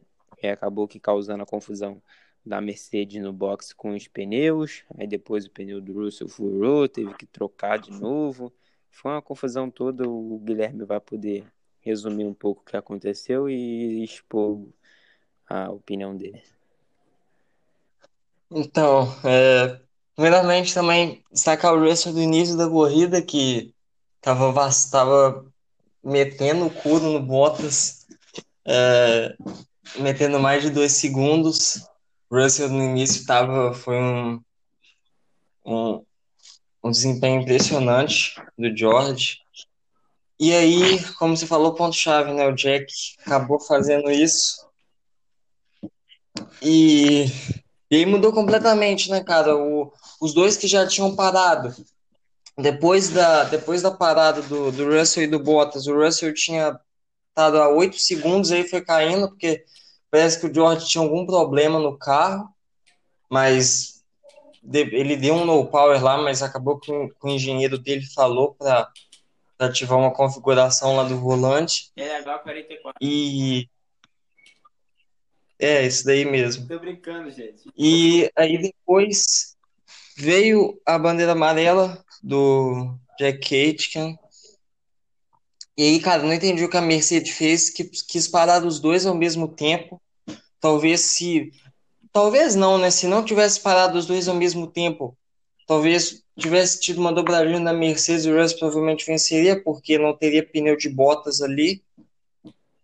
E eu não entendi. A Mercedes se perdeu, cara. É, parada do Bottas primeiro, mais de 20, quase 30 segundos de parada se perderam. E relembrando a grande parada do GP da Alemanha no ano passado, com, só que daquela vez foi com o Lewis Hamilton, ou seja, a Mercedes é, tem a média né, de uma cagada por ano, esse ano não foi diferente. E, nossa, cara, fiquei muito bom. O Russell, depois né, da, da saída do safety car, que ele estava em quinto, cara, foi uma das melhores atuações que eu vi, cara aquela, aquele ritmo dele passando, passou o Bottas que estava de pneu duro, ele estava de pneu médio, foi passando, passou o Ocon, passou não sei mais quem também agora não lembro, e estava chegando no Pérez, estava acho que dois, dois segundos, 2.2 segundos do Pérez, que com a parada do do, do George Russell, né, da, das Mercedes no box, o, o Pérez acabou assumindo a liderança. Ele estava chegando, velho. Ele ia chegar. Acredito que ele ia chegar no Pérez, ia vencer a corrida. O Pérez ia chegar em segundo. Acaba acontecendo essa merda de, do pneu furar. Que não, nunca vi um cara mais azarado que o Russell, velho. Não é possível.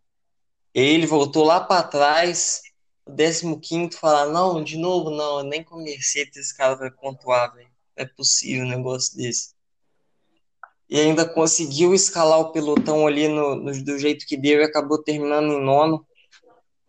Mas, cara, essa vitória era dele. Nossa, velho. Doideira. Eu, eu quase chorei no final, acabei não chorando, mas fiquei muito triste, muito puto também. Nossa, dessa, eu nem imagino. Feliz, feliz pelo Tcheco também, porque no início do ano eu falei, será que esse ano venha, venha primeira vitória do Tcheco, porque no início do ano toda aquela surpresa, né, da Mercedes Rosa, da Racing Point, que prometia muito. E aí no início do ano eu falei, será que esse ano vem a primeira vitória do Tcheco? E eu já não estava mais acreditando, porque faltava só duas corridas. Falei, é, se, se ele não for para Red Bull, vai, vai parar sem, sem essa vitória mesmo. Mas aí, a Fórmula 1 sempre nos surpreendendo, né, veio essa vitória e esse pódio totalmente diferente. Pouco tempo atrás eu, inclusive, pensei nos pilotos do grid que não tinham pódio ainda, e o Ocon era um deles, e agora ele conseguiu. É, então, foi bem legal esse pódio, o Stroll novamente chegando também depois de algumas depois de cinco corridas pontuando dois pontos, ele volta tá lá na frente. E, cara, muito, muito triste pelo. Acho que foi um sentimento. Eu não vi a corrida do Bahrein do ano passado, mas deve ter sido um sentimento parecido para quem viu o Leclerc perder, né? Na, o Leclerc foi problema de motor, inclusive, né? Isso. O do Russell de pneu, o Leclerc foi problema de potência. Perda de potência. E, é, perda, perda de potência. Eu não vi essa corrida, é, então não posso falar muita coisa mas acredito que foi um sentimento parecido ali, né? Foi, foi, foi triste, eu tava, não consegui, eu não consegui de jeito nenhum esconder que eu tava torcendo por Russell, não dá, mano, eu tava muito torcendo por ele, é, quem me conhece sabe que eu sou um grande fã do, do piloto George Russell, né, é, eu sei do talento que ele tem, do potencial que ele tem para futuramente se tornar um campeão, e hoje ele mostrou isso tá? Hoje ele, ele mostrou isso, né? Mas como, como você falou, o Russell ele é muito azarado, minha Nossa Senhora. Pelo menos agora ele com, conseguiu o pontinho dele, né? Só falando rápido da, da corrida, mas foi exatamente o que o, o que o Guilherme tinha destacado, né? Acabou causando o, o safety car, a Mercedes fez a burrada em trocar os pneus do, do botar os pneus do Bottas no Russell Aí acabou que atrasando o box do bo o, o pit stop do box também. Do, eita, o pit stop do Bottas também. Né? Aí, quando tudo estava já melhorando, né, o Russell recuperando as posições, inclusive uma ultrapassagem muito linda que eu vibrei muito em cima do Bottas que ele fez. Aí, chegando no Tcheco Pérez, me vem o, o rádio do, do Bono falando que tinha um furo no pneu dele. Eu fui no chão. Não dava. Aí eu falei, caraca, nem o ponto vai vir. Pelo menos os pontos ele conseguiu, como eu tinha informado no meio desse podcast. Tava em investigação se o Russell ia ser desclassificado ou não por conta desse problema no box. Acabou que ele não foi punido, a Mercedes foi punida com, com 20 mil euros, tá? E o Russell terminou em nono com a volta mais rápida. Então, com isso, ele somou os três primeiros pontos da carreira dele. Agora é só esperar para ver se em Abu Dhabi ele vai ter mais uma oportunidade. E vamos ver se ele consegue vencer, né, ou pelo menos pegar um pódio lá em, em Abu Dhabi. Agora ele já tem ponto volta mais rápida. Falta um pódio e uma vitória. Vamos esperar. Né? Vou, vou ver se o David quer falar. Com certeza, né? Vamos falar um pouco dessa corrida com o David e eu. Cara, assim, realmente o um sentimento surreal. Eu acho que, assim, vocês lançaram aí a comparação com o Bahrein em 2019, eu acho que foi até pior, porque o do, o do Russell foi assim. Tipo, o Charles, ele, beleza, ele tava ganhando, ia ganhar a primeira corrida dele, não aconteceu por culpa que não era dele e no final da corrida também, ok. Mas ele ainda ficou no pódio, ele assim, ele sabia que ele estava num carro com potencial pro ano, entendeu? O Russell não, mano. O Russell aconteceu duas vezes durante a corrida, isso de a Mercedes fazer merda no pit. É, e ele sabe que ele tá na Williams, ele não tá na Mercedes, não vai ter outra chance dessa, provavelmente, tirando o Abu Dhabi. Então, assim, acho que a frustração dele deve ser bem pior nesse momento. E assim, o Russell também esse ano teve aquele lance em Mugello, Imola, que, que ele bateu atrás de certificar, onde ele estava na zona de pontuação. Então, assim, é, eu acho que ele deve estar tá muito mal nesse momento, mas espero que ele é, não leve isso é, muito a fundo, que ele deixe logo isso para trás e consiga se concentrar, é, levantar a autoestima dele e com tudo em Abu Dhabi. É. Mas, assim, foram umas 15, 16 voltas entre o primeiro pitch da Mercedes e, e o pneu furado do Russell, assim, de muitas emoções. E, como o Guilherme falou, ele teve a primeira merda lá, ele caiu. Na verdade, foi pro stop, deu tudo certo. Parou lá, o safety car, beleza, botou na frente. O Bottas que se deu mal no primeiro. Aí o que acontece? O Russell voltou e aí tava com o pneu errado. E aí tiveram que voltar para trocar de novo sobre o safety car. Aí voltou atrás do Bottas. Aí, beleza, escalou todo mundo. Puta atuação foda. Eu falei, caralho, mano, nem fudendo, o Russell vai ganhar mesmo. Meu Deus, que piloto monstro. Meu Deus, que atuação sensacional. E ultrapassagens. O Russell tá passando muita gente, que coisa louca. E aí, a, a Panther no tire left traseiro e eu, mano, nossa senhora, surreal, velho, surreal. Eu não acreditei. Deu muito vontade de chorar. Só não chorei porque não era meu piloto favorito. Mas se fosse, tenho certeza que ia chorar, porque foi algo desesperador, assim, por ele. E assim. Ah, o Sérgio Pérez merece uma vitória é, pela carreira dele. Certamente ele merece. Não dava para ele se despedir, ou não, mas talvez se despedir da Fórmula 1 sem uma vitória. Era um cara que merecia. Mas acho que hoje, mano, bah, hoje fico muito triste pelo, pelo Russell, porque realmente, assim, é um cara querido e tal, e assim, eu acho que merecia. Mas o Tcheco mereceu, sem dúvidas, foi uma atuação muito boa do Pérez. É, ele vinha para três cara. pódios seguidos, se não tivesse quebrado na semana passada.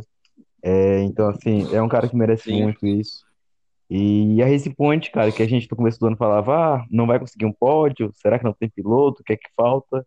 E a Race Point nesse final de temporada sobrando entre as três ali, é, deve se confirmar, acho que quase matematicamente, tá? Mas deve muito provavelmente se confirmar como a terceira força esse ano, e ano que vem, sem ser tá no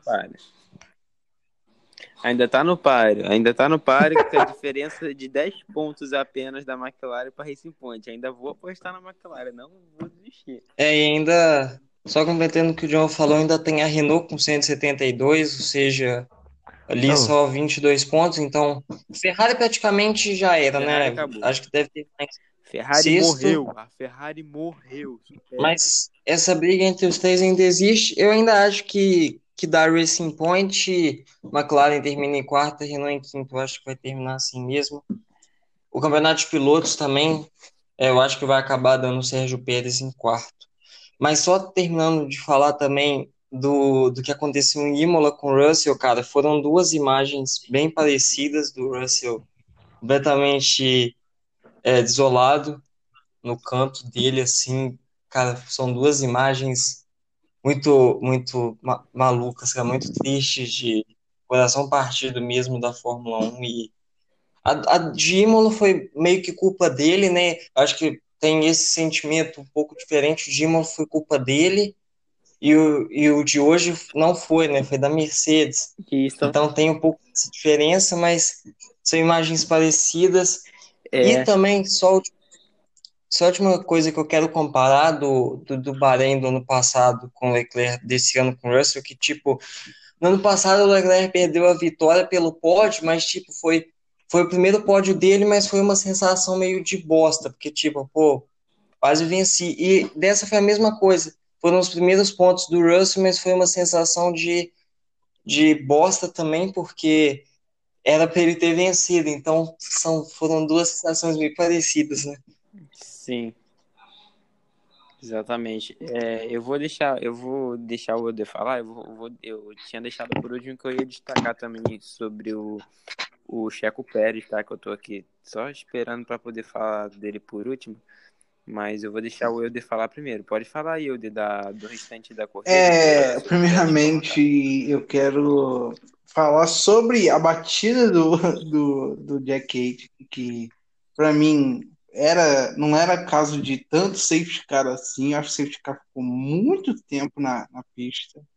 Achei muito errado o, o tempo que ele ficou. E a lambança.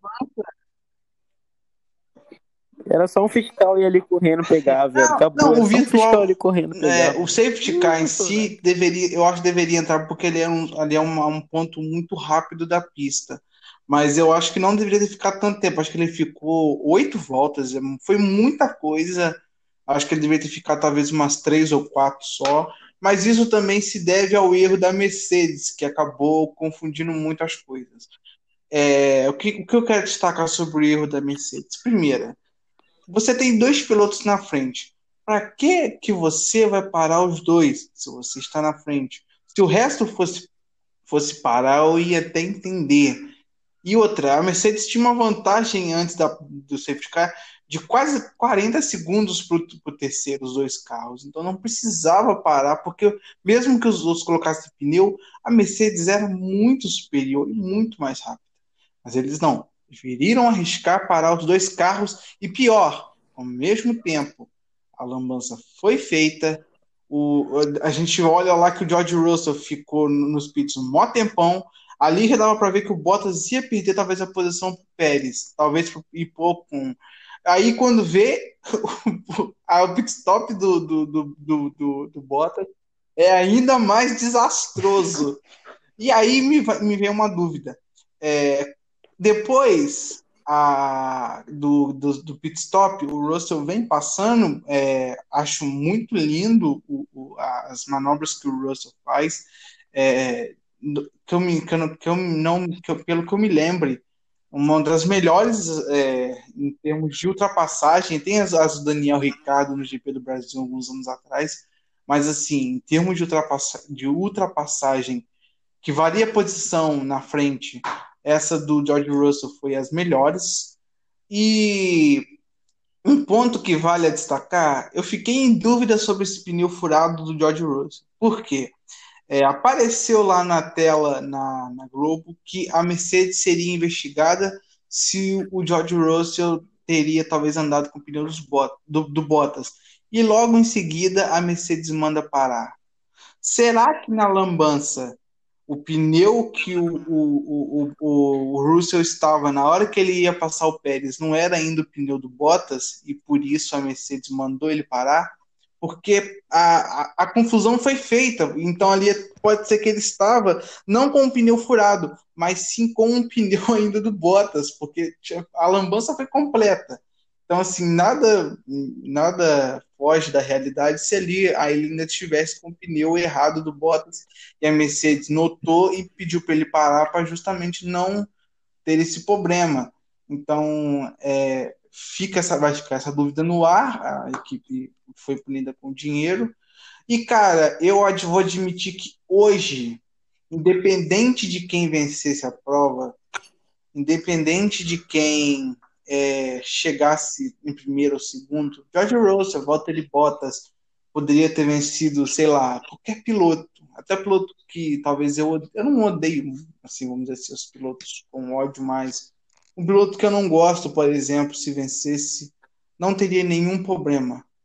Hoje é, eu dei graças a Deus e agradeci, a, agradeci muito aos céus por poder ver a corrida, porque vocês que estão junto comigo sabem o que aconteceu essa semana.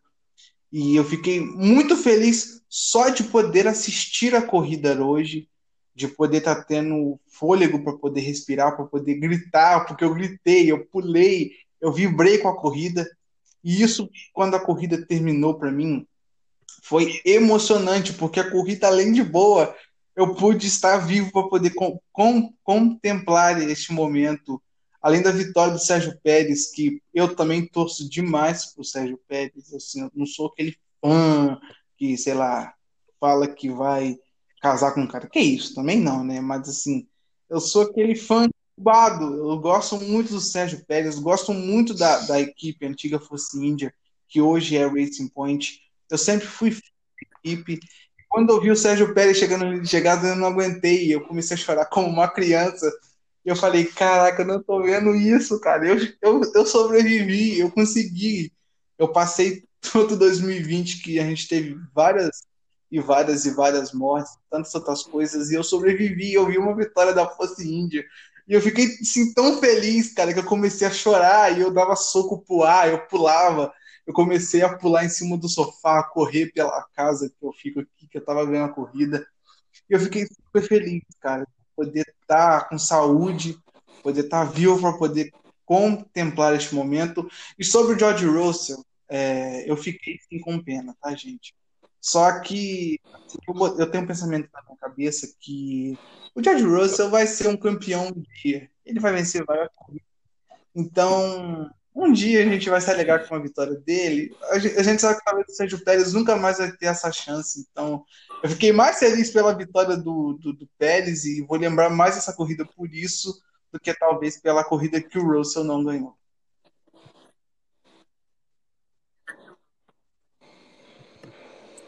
É, muita gente esqueceu da, da vitória do Pérez, né? Muita gente esqueceu, realmente, não deu essa importância toda. É, o. Vou, vou falar um pouco do, do Checo. Quem me conhece sabe, eu nunca fui fãzaço do, do Pérez. Né? É, ele que no passado ele chegou a fazer algumas declarações não muito confortáveis, mas hoje a gente vê né, que ele não. É, ele é uma pessoa diferente, ele não cometeu mais o mesmo erro, ele já se desculpou. E hoje ele, ele é uma pessoa totalmente calma, ele é mais na dele, ele é amigo, conversa, ele faz declarações, é, como por exemplo a do, a do Grosjean semana passada. Ele nem ligou pro pod, ele ficou feliz pelo, pelo Grosjean é, estando bem, né? E foi, foi ótimo, porque o Pérez ele tem uma, uma excelente carreira na Fórmula 1, né? Ele que está na, na Fórmula 1 desde 2011. Ele foi piloto da Sauber, já foi piloto McLaren, da, da antiga Force India, agora da, da Racing Point, né? Ele tem 194 grandes prêmios, essa é a primeira vitória dele, ele que já conquistou 10 pódios, né? É, e, assim, uma carreira boa, sempre consistente, dos companheiros de equipe que ele teve, sempre teve competência para poder vencer, bater de igual.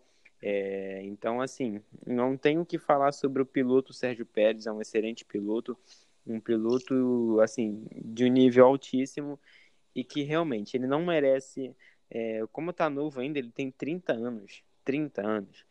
Então, assim, ele não merece ficar de fora da, da Fórmula 1. Então, tendo em vista tudo que ele pode mostrar, ele mostrou hoje tudo que ele ainda pode render, é, a vaga de, de que tá é, assim na RBR pode ser que se confirme, não é certo ainda, a gente só vai saber se depois de Abu Dhabi, mas pode ser que o Chiaco consiga essa, essa vaga na RBR. Ele fez uma excelente corrida, como acabei de falar novamente, mostrou que é um excelente piloto e de que se tornou uma, uma pessoa melhor, entendeu? E foi extremamente merecido.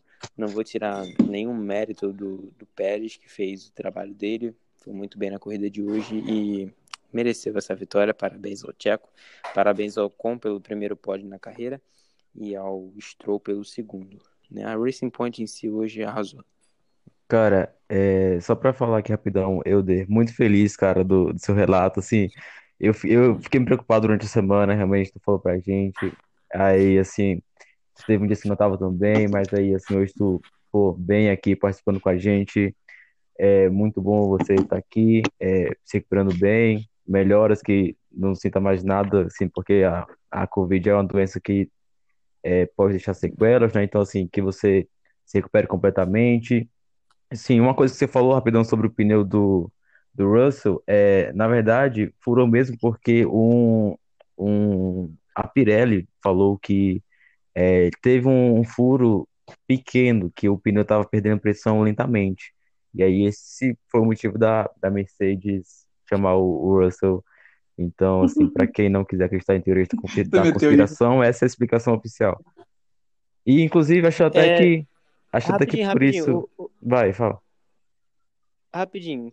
O pneu perdendo pressão, mas será que ele conseguiria terminar a corrida com aquele pneu? Não, né? Então, eu acho que não, porque era faltavam umas 10 voltas ainda, então.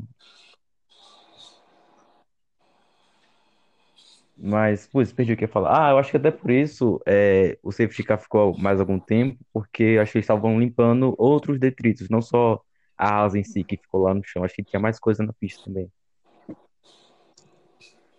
Entendi. É, Ah, rapidão, rapidão. É, é uma coisa que a gente não falou nisso, é impressionante a zica da Netflix, mano. Surreal. A Netflix estava na Mercedes aquela semana. Surreal, cara. mano. Eu não Cara, vou falar nada. Também quero falar da minha zica, porque hoje, na sexta-feira eu falei lá, eu meti um tweet lá falando lá do, tipo, fosse um narrador inglês narrando uma vitória do George Russell, né? Tipo, to score his first points, his first and first win in Formula One, George Russell wins the Sakura Grand Prix. Aí, o o Elder, o Elder falou que eu ziquei, eu ziquei mesmo, e também outra outra zica que eu, outra zica minha também foi no podcast passado, né, que quando perguntaram o que, que a gente esperava do, do GP do Sakir, eu falei lá que a gente esperava, né, mais uma vitória do Lewis Hamilton, né, mais uma zica minha. Quem zicou? Não, não, não. Pera aí, Guilherme. Quem zicou fui eu, velho. Eu totalmente ziquei o, o, o Russell, porque chegou no. Chegou no. Um pouquinho antes do, do Russell furar o pneu, eu cheguei no, no grupo lá da, da equipe e falei: Olha aí, David, olha o menino aí, David. Adoro dar uma no Russell, né? Olha aí, David, fala do menino, fala agora. Quando eu olho pra televisão, me vem um rádio. O Russell o Ah, e outra, e outra. Aconte- Mano, aconteceu a mesma coisa em Imola, velho. Aconteceu a mesma coisa em Imola. Eu fui falar no grupo, porque na mesma semana eu tinha falado, ó, galera, anota aí. Russell vai pontuar agora em Imola, né? Aí ele, ele ia pontu... tava pontuando, né? Aí eu fui lá no grupo, aí galera, ó, o pai acertou aqui. Aí quando eu olho, que aí eu vejo Não, e o Russell outra, lá tombado no. Hamilton, quem Porra. fui eu. Semana passada eu falei que o Hamilton ia aposentar. Quase que eu matei o cara. Falei, rapaz, falei, Jesus. Quase que eu aposentei o cara mesmo. Deus, Que isso, gente. que horror. Deus Mas- me livre. Inclusive, um curioso é que o Hamilton tá na, na casa do príncipe, né? Se recuperando. O príncipe do Bahrein. É, tu ver o, o poder do homem. O homem tá Olha o homem. Cara, A lenda. Uma besta enjalada com ódio. O príncipe para deve ser o nunca, Ed Murphy. vence, vence. Mas só que no, Não no vale. finalzinho. Mas só que no finalzinho, é, destacar mesmo o primeiro pódio do Ocon, cara. O Ocon que teve um, um ano muito difícil, 2019, ficando fora da Fórmula 1, assim, e ele foi bem na Force India, então, assim, é, foi bem difícil para ele em 2019 ficar parado na Mercedes, assim, só no paddock, né? E esse ano ele começou bem atrás, justamente por ter essa perda de ritmo, ter ficado um ano parado. E agora no final do ano a gente vê que ele está bem próximo do Ricardo. Inclusive, o Ricardo hoje me decepcionou, particularmente. Eu esperava mais do Ricardo o final inteiro, na verdade. É, mas assim, eu tinha até falado em algum lugar sobre a, a, a Renault conseguir vitória nesse grande prêmio. Quase conseguiu. Com o Ocon, não imaginava, mas quase conseguiu. E assim, realmente parabéns pro Ocon, cara, ficou muito feliz. Ele é um cara muito gente boa, assim, pelo que aparenta, é alguém que eu, eu gosto do Ocon até. E outra coisa, ele foi o 13 terceiro piloto a pegar pós essa temporada, cara, surreal, número assim, recorde mesmo. É, eu- em 2012 também teve três pilotos no pódio, que dá pra bater. E 14 de 2008 acho difícil, porque assim, quem falta pegar pódio são as Haas, as Williams, as Alfas Romeo e o Kvyat. Kvyat Então acho que o único que tem Abu chance é o hein? Ah, aliás, aliás, na Isso, verdade, vai pode igualar porque tem o Russell, né, que é da Williams, ele pode pegar pódio e o Não, também. vai não, vai não. Acabei de zicar os dois. Acabei de zicar os dois. Acabou de Não, zicar. Não vai Não, zicar, não. David, não, não, não. Ó, não, o não aceito, vai não, ganhar não, a corrida, o Leclerc vai chegar em segundo, o Kvyat vai chegar em terceiro em Abu Dhabi. Escreve o que eu tô falando, vai dar certo, vai dar Tô nem aí. O Latifi, o Latifi Não, ó. vai pegar ponto. O Latifi vai pontuar. Como eu sou bom de zica, como eu sou bom de zica, o, o Russell vai abandonar no GP de Abu Dhabi. Isso aí, Bottas vai ganhar do início ao fim, hein? Bottas, Bottas, Bottas. Vai ficar correndo do Bottas. Bottas vai ganhar. Com certeza, velho. Ai, que, que, que momento gostoso de, de encerrar o, o podcast, né? É triste poder encerrar porque o papo aqui com vocês tá, tá, tá muito gostosinho, tá muito bom. É, Euder, é muito bom que você esteja aqui com a gente, que você tenha é, tido essa melhora. Espero que você melhore ainda mais, tenha saúde. Tá, a gente torce muito por você. Você é uma pessoa que a É, gente adorou conhecer, adorou estar tá, tá do lado e esse podcast aqui, acredito que sem você não é a mesma coisa, né? A sua voz, o seu jeito alegre de, de falar as coisas. Cara, é, é, Quando eu vi quando eu vi a mensagem de voz do Euler, a voz dele tava baixinha, eu fiquei, o tipo, eu fiquei Guilherme, assustadaço o mesmo, Guilherme velho. ficou desesperado. Ele veio direto em mim falar: Tava- o Euder tá muito mal. Aí eu fui na hora falar com, com o Euder, né? Pra, pra ver, mas. É, É, vocês me fazem chorar, cara. agora, Vocês né? são foda, velho. Olha isso. Sim. Um homem, de, um homem de quase dois metros chorando. Um negão desse tamanho quase chorando. Ah, meu Deus. Era uma vergonha nacional. Mas é isso. Vocês, vocês para mim também são como não, irmãos, tá? Eu considero tá? vocês como irmãos Tamo e se eu tô bem recuperado hoje é porque todos vocês é, que se importaram comigo me deram forças para me estar, sabe? Eu falei, eu mandei mensagem pro, pro Jonathan, pro, pro David, eu falei, pode ficar tranquilo que domingo eu vou estar no podcast, eu vou fazer de tudo para me estar bem. E, cara, é incrível que eu tô vendo tanta gente que eu conheço ruim com isso e eu rapidamente já tô melhor, fazendo exercício já, já recuperando mesmo. E, como dizem é um certo ditado, né?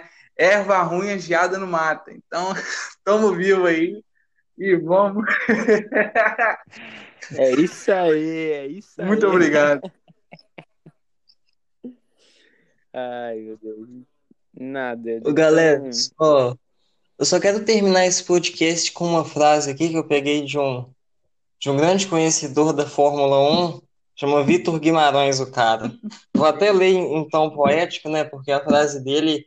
Depois, depois vocês veem, inclusive, se, se isso faz sentido, porque é uma teoria bem legal. Eu nem sabia que tinha piloto mexicano nessa Fórmula 1. Mas alguém acredita que o Hamilton está doente? Deve estar agora num resort no Caribe, rindo dos trouxas. Eu também me fiquei doente quando já estava aprovado na escola. O cara mandou, hein? Não, mas ima- imagina, é verdade, imagina o Hamilton tá lá no Caribe. É, ele já tá assim, ah, já tô campeão, Mercedes já tá campeã, eu não tô nem aí, eu vou ficar aqui mesmo com o meu rosco. Teoria. E vamos de teorias da conspiração. É, e vamos de teoria da, da conspiração, Mas só, né? Só aqui no finalzinho, é, eu gostei muito das, das corridas, para dar um resumo assim, eu gostei muito do- da corrida em si, em geral, porque assim, muitas ultrapassagens, muitas disputas legais, é, aquilo que a gente já falou do, do traçado e tal, e assim, eu acho que eu tendo a achar que foi a melhor do ano, porque eu acho que ela foi muito boa sem depender de muitos abandonos. Só teve ali no começo o Max Sim. e o, e o Leclerc, e aí o Pérez recuperou, mas assim, não precisou daqueles seis abandonarem, oito abandonarem, para ser uma corrida boa. Então eu acho que isso é um ponto muito positivo. Talvez para frente possa mudar de opinião, mas por enquanto eu acho que essa ultrapassou Monza como a melhor corrida do ano. É, vamos ver, porque na minha página, o Mundo da Fórmula 1 Brasil, eu pretendo, ao final da temporada, fazer o top melhores corridas do ano, tá? Então, assim que acabar a temporada em Abu Dhabi, eu já vou chegar em casa da minha viagem, né? Que eu não vou estar presente no Grande Prêmio de Abu Dhabi, infelizmente não vou estar presente aqui nesse podcast. É meu último do ano, né? Um ano que foi bem maluco, mas de qualquer forma. É, tive a oportunidade de conhecer vocês, de criar esse podcast com, junto com vocês, né? A página também que não para de crescer. Então, então é isso. Eu vou fazer esse top. A gente vai não só isso, eu vou fazer diverso, diversas interações na página. Vocês todos que fazem parte da equipe Mundo F1 Brasil. É, só agradecer a vocês por, por tudo isso, todo esse momento. Então, é isso, só vou dar um resuminho básico aqui para o pessoal para poder encerrar. O pódio foi formado por Sérgio Pérez, Esteban Ocon Lance Stroll. A volta mais rápida foi George Russell com 55 segundos, 404, não estou acostumado a falar segundos. É, o piloto do dia foi votado né, pelo, pelo público, foi George Russell, e o campeonato de pilotos já está resolvido. Hamilton em primeiro, 332 pontos. Ainda há uma briga em aberto pela segunda colocação. Bottas tem 205, o Verstappen tem 189. Apesar de ser difícil para o Verstappen, ainda há chances matemáticas, né? O, o Pérez em quarto com 125, o Ricardo em quinto com, com 112. Também temos uma briga aí pelo quarto lugar, tá? E campeonato de construtores também já está confirmado primeiro e segundo lugar. Primeiro lugar para para Mercedes 540 pontos, segundo lugar para Red Bull com 282, a Responde tem 194, a McLaren 184 e a Renault 172, as três brigando pela terceira força, com leve vantagem para o Racing Point, mas a gente não pode destacar uma multicampeã que é a McLaren e uma bicampeã que é a Renault. Vamos ver o que eles podem fazer aí para tentar tirar esse terceiro lugar da Racing Point. Eu apostei na McLaren, vocês aí estão apostando. Não, o Guilherme apostou na Renault, o David Eu vou apostar na Racing Point, Euler mesmo me perdendo 15 pontos, ainda tá conseguindo fazer um baita milagre. Então, Isso. Eu tinha esquecido desse detalhe. Então, pessoal, eu sou o Jonathan, aqui novamente. É, a nossa gravação do, do Podfest número 16, ele, ele atingiu o limite máximo de duas horas, tá? Eu tive que adiantar aqui a, a edição do podcast para poder caber esse espaço aqui, para poder finalizar para vocês, tá? É, esse, essa gravação, tá? Somente quero agradecer ao, ao Euder, ao Guilherme e ao David pela, pela participação é, em mais um podcast. Particularmente ao meu último, já que semana que vem eu estarei viajando, não poderei nem acompanhar o Grande Prêmio de Abu Dhabi e, e consequentemente, não poderei participar do, do podcast, tá? Mas provavelmente eles devem colocar alguém no meu lugar tá? Então vocês podem ficar despreocupados que vai ter uma última edição do podcast em 2020. Em 2021 é, eu já anunciei na página do podcast e também na minha página no, no Mundo da Fórmula 1 Brasil de que a gente tem muita novidade para 2021, tá? Então quero que vocês fiquem ligados para não perder nenhuma novidade está aí por, por vir. E agradecer a todos vocês que ouviram o podcast aqui até agora. tá? E e é isso, até a próxima. Agradeço demais a participação de vocês, do Elder, do Guilherme e do David, e claro a vocês que estão ouvindo, tá bom? Um, um forte abraço para vocês e valeu!